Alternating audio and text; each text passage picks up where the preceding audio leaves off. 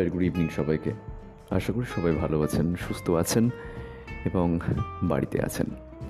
যে যুদ্ধটা আমরা ঘরের মধ্যে থেকে করছি, এই যুদ্ধটার শেষে সুদিন ফিরবে এই স্বপ্ন দেখি, এই আশা রাখি। লকডাউনের যাবতীয় নিয়ম মেনে এই যুদ্ধে আমরা সামিল হয়েছি এবং লকডাউনের যাবতীয় নিয়ম মানলে এই যুদ্ধটা কিন্তু আমরা জয় করবই, জয় করতেই হবে আমাদের। তাই বাড়িতে থাকুন, সাবধানে থাকুন, সতর্ক থাকুন। এখন একটা জিনিস আমার মনে হয় বা মনে হচ্ছেও যে পৃথিবী একটাই দেশ। পৃথিবীর প্রায় প্রত্যেকটা দেশ, প্রায় প্রত্যেকটা দেশ এখন লকডাউনের কবলে।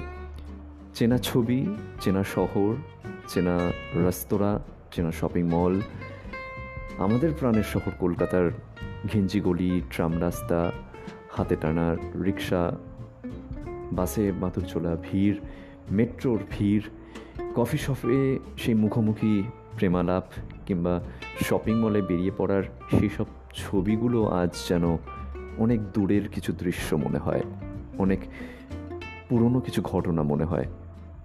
না, পুরনো নয়। এগুলো আবার নতুন হয়ে, তাজা হয়ে, নতুন রঙে, নতুন রূপে, নতুন উৎসবে ফিরবে। ফিরিয়ে আনতেই হবে আমাদের। আমাদের প্রত্যেককেই এই ঘরে থেকে যদি যুদ্ধটা করি, তাহলে কিন্তু আমাদের চেনা শহরকে আবারও নতুনভাবে সাজিয়ে তুলতে পারব।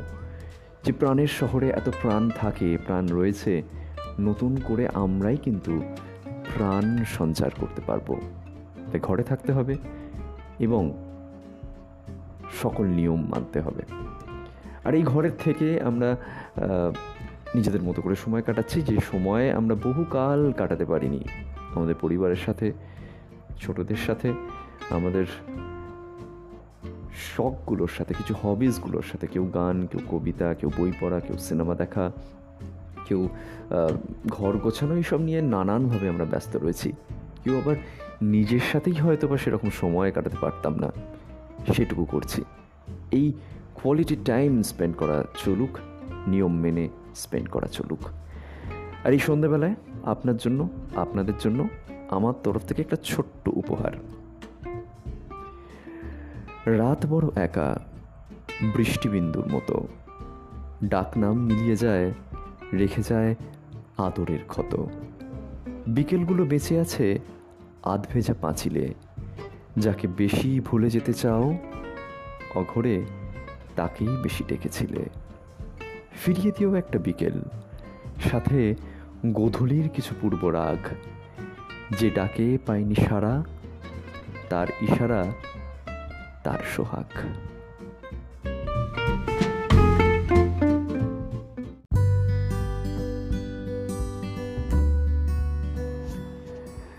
ভেরি গুড ইভিনিং আশা করি সবাই ভালো আছেন, সুস্থ আছেন, বাড়িতে আছেন এবং এই লকডাউনের মধ্যে আবারও যে যার জীবন নিজেদের মতো করে কাটাচ্ছেন, বাড়িতে থেকে কাটাচ্ছেন।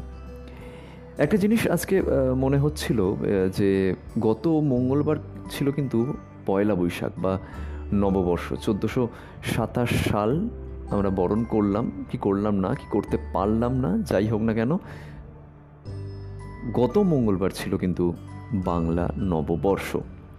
এবং সেই বাংলা নববর্ষকে ঘিরে যে চেনা ছবি বাঙালি পোশাক, বাঙালির খাওয়া দাওয়া বাঙালির সাহিত্য চর্চা বাঙালির গান, বাঙালির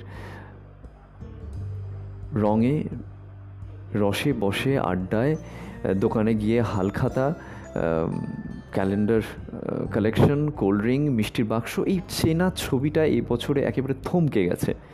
একেবারেই যেন মনে হচ্ছে কেমন যেন এলোমেলো, কেমন যেন অতীত। আসলে অতীত নয়, আমার মনে হয় আমরা সবাই একটুখানি বিরতি নিচ্ছি। একটুখানি বিরতি নিয়ে নতুন একটা যাত্রা শুরু করব বলে আমরা মনে হয় তোড়জোড় করছি। সেটাই স্বাভাবিক। আমার তো এইটুকুই মনে হচ্ছে।